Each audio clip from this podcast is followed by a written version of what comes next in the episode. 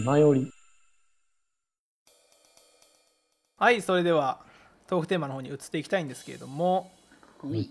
はいえっとまずねえっとまあこの回ねなるべく堅苦しい話はなしであのもう初心者の方にね魅力を伝えながらいきたいと思ってはいるんですけれどもまずねあの僕のそのハマったクラブミュージックのジャンルの定義についてちょっと言いたいなと堅苦しくなっちゃいますけどね最初は わかんないですけど、はい、説明しながらいきたいと思うんですけれども。クラブミュージックっていうその漠然としたもういっぱい種類があるんですよ。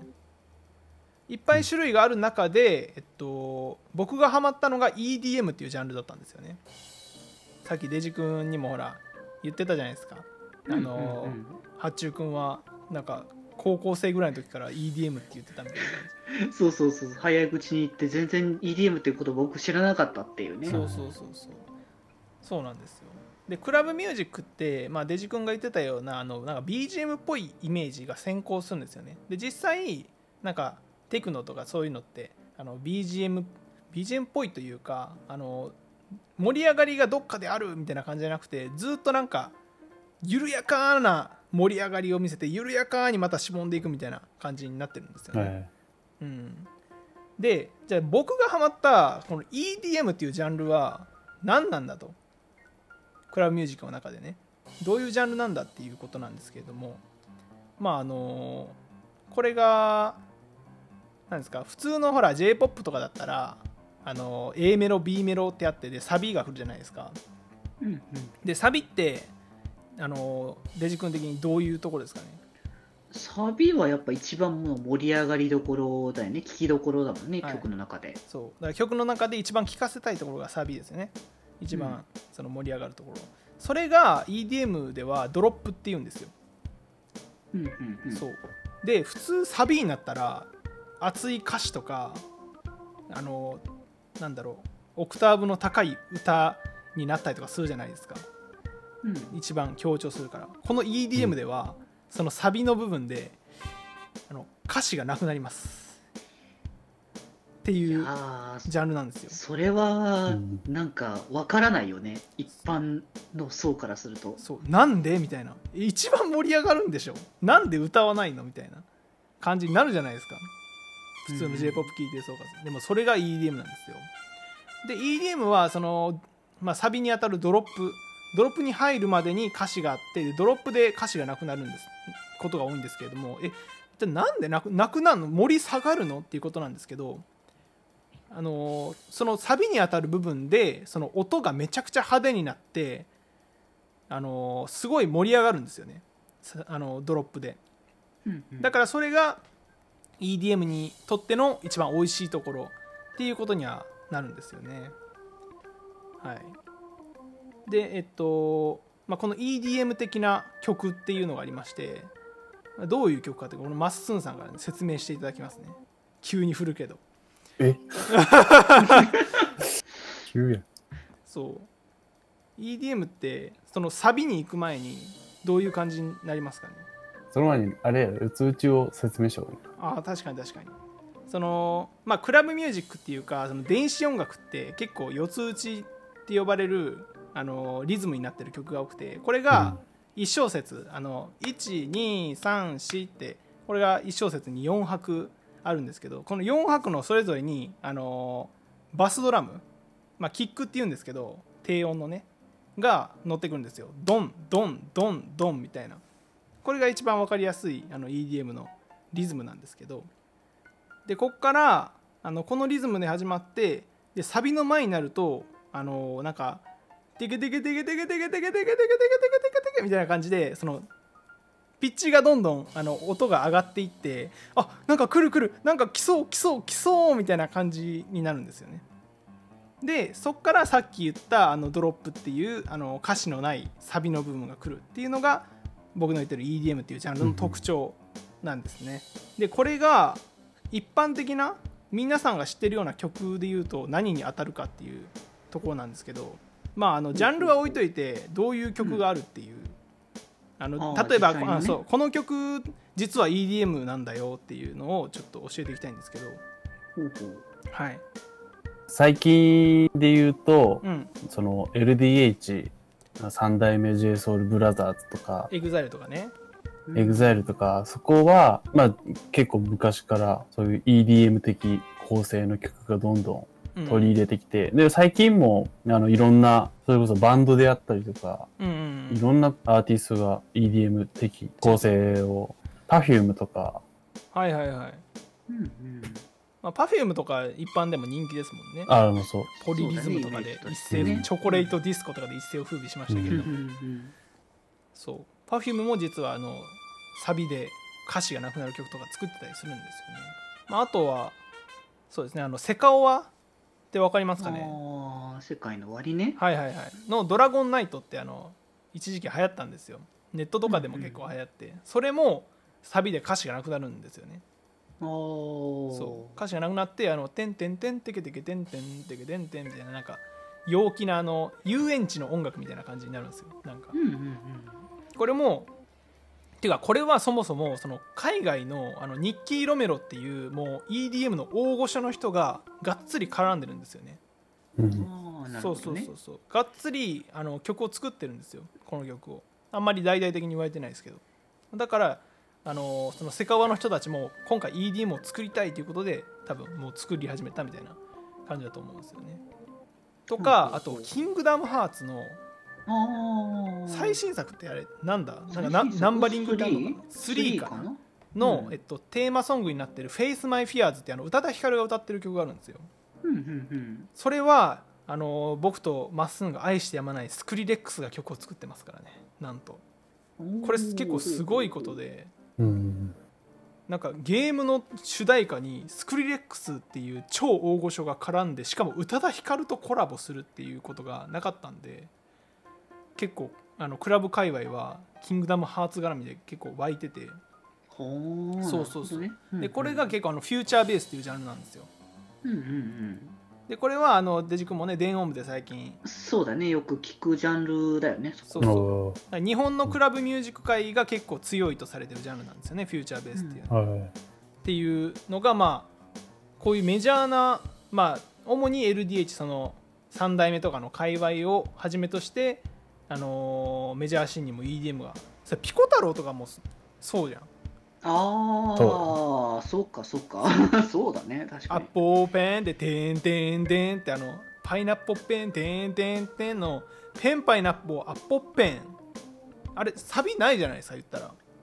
うんそうだね。そうそう。でその後に「トゥットゥッテッテットゥットゥッテッテ」あ,、まああそこあんまあの音は派手じゃないですけど、うんうんんそう EDM 的な構成なんですねピコ太郎、うんまあ、小坂大魔王自体が DJ する人なんでね。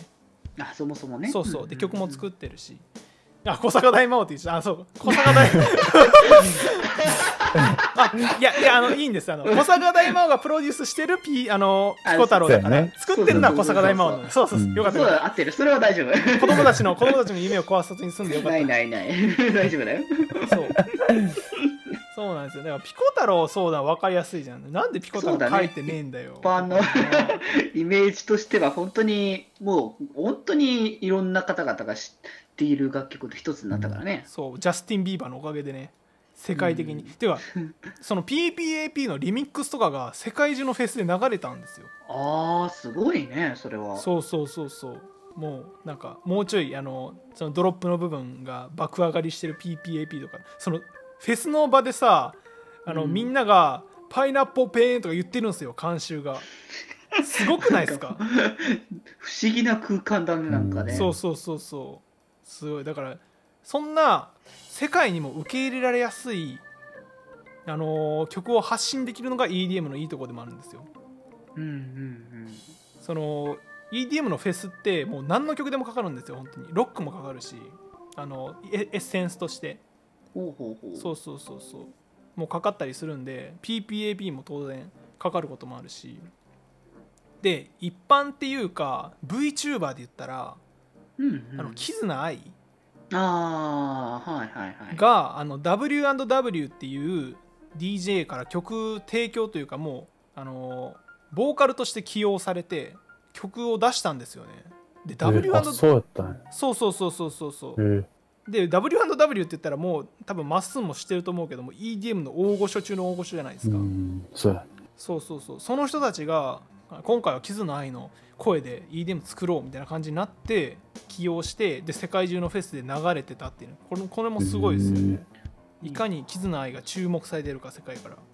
なんかもう広がりがすごいなってところをそういうところを見ると。だからなんか VTuber っていう文化もすごくなってきたなってそこは感じる部分だなって僕もだからその積んで音部で触れたことをきっかけにその作り手さんの曲とか聴いたりとかするけど、うんうん。結構 VTuber にあの曲提供してる人とか多いもんね。そう湯飲みさんとかねあのハイパーベースの。そうそうそうそう。うん。とかうん。あとあれだわ。あの原宿エリアの。うんうんうん。あのの Nor さんね。 Nor さんね。そう、 Nor さんも、えっと、キズナアイにハローモーニングっていう、キズナアイの一番最初の曲かなそうだね最初のやつだったね確かそう、に提供したりしてるし、そう。で、キズナアイって結局、あの、なんか海賊王に俺はなるみたいな人なんで、あの、v、VTuber の王になる人なんで、まあまあ一番最初に出てきたよね VTuber 的にはそう。で、キズナアイってもう、リリースしてる曲ほぼもうクラブミュージックなんですよね。アニソンみたいな曲ほぼないんですよ。へえ。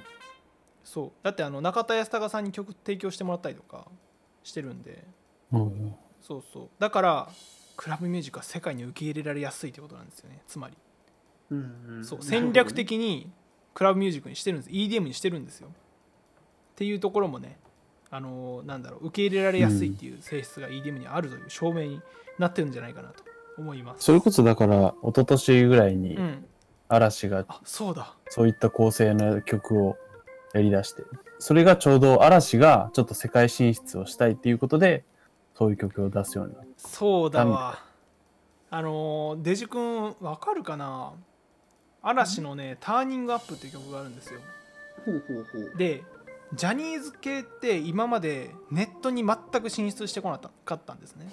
そう基本なんかネットはなまあ NG っていうかなんかそういうところからはそう出すって円盤を売るっていう方向じゃなかったそうそうそうそそうその嵐のミュージックビデオがミュージックビデオというかまああの曲がね YouTube に投稿されたことがあってというかそれがう始まりでネット進出の。うんでそれが「ターニングアップ」っていう曲だったんですけどうんうんでこの曲をこれもまた世界的 DJ のリハブがリミックスして超 EDM にしたんですよ。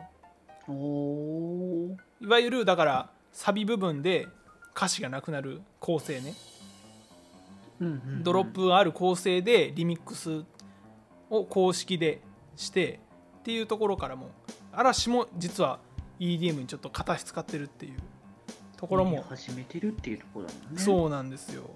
っていうところでね。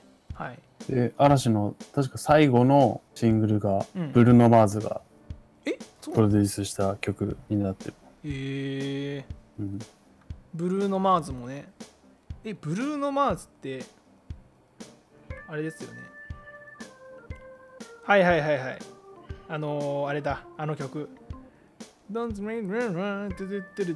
アップタウンファンク。あそうアップタウンファンクね。あの車の CM にもなった。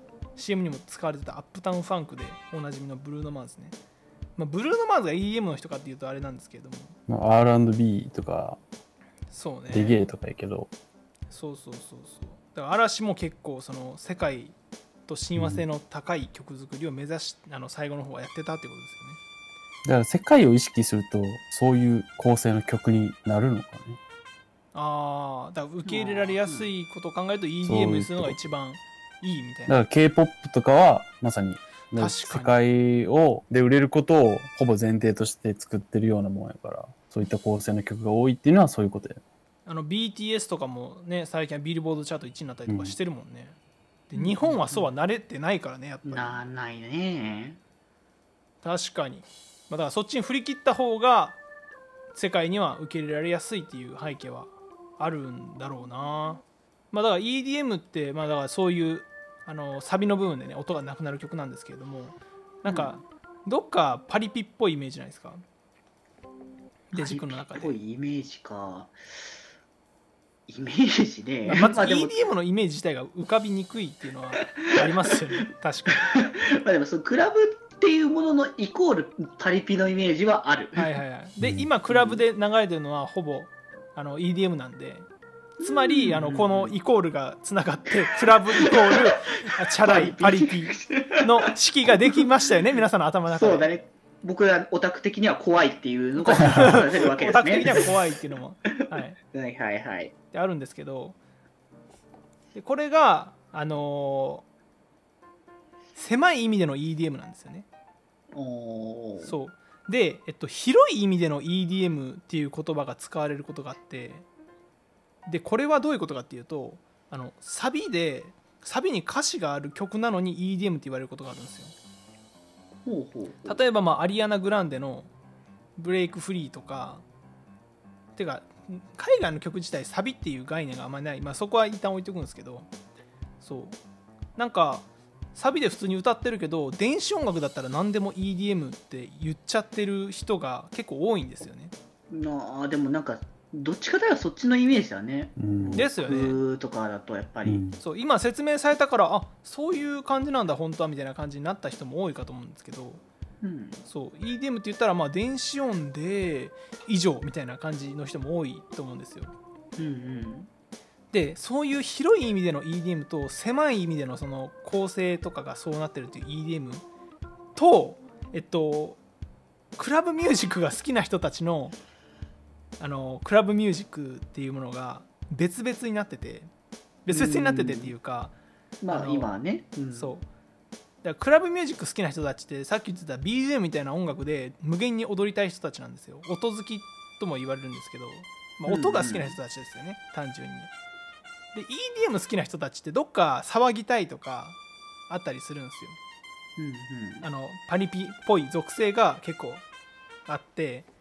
で結構クラブミュージック好きの人に「あ EDM 好きなんだ」って言うと「いや EDM は好きじゃないよ」みたいな感じになることもあるんですよ いやいやいやええでも電子音楽だから EDM だよね。いやいやいや EDM じゃないんでみたいな。でここの両者であのすれ違うことがあるんですよね。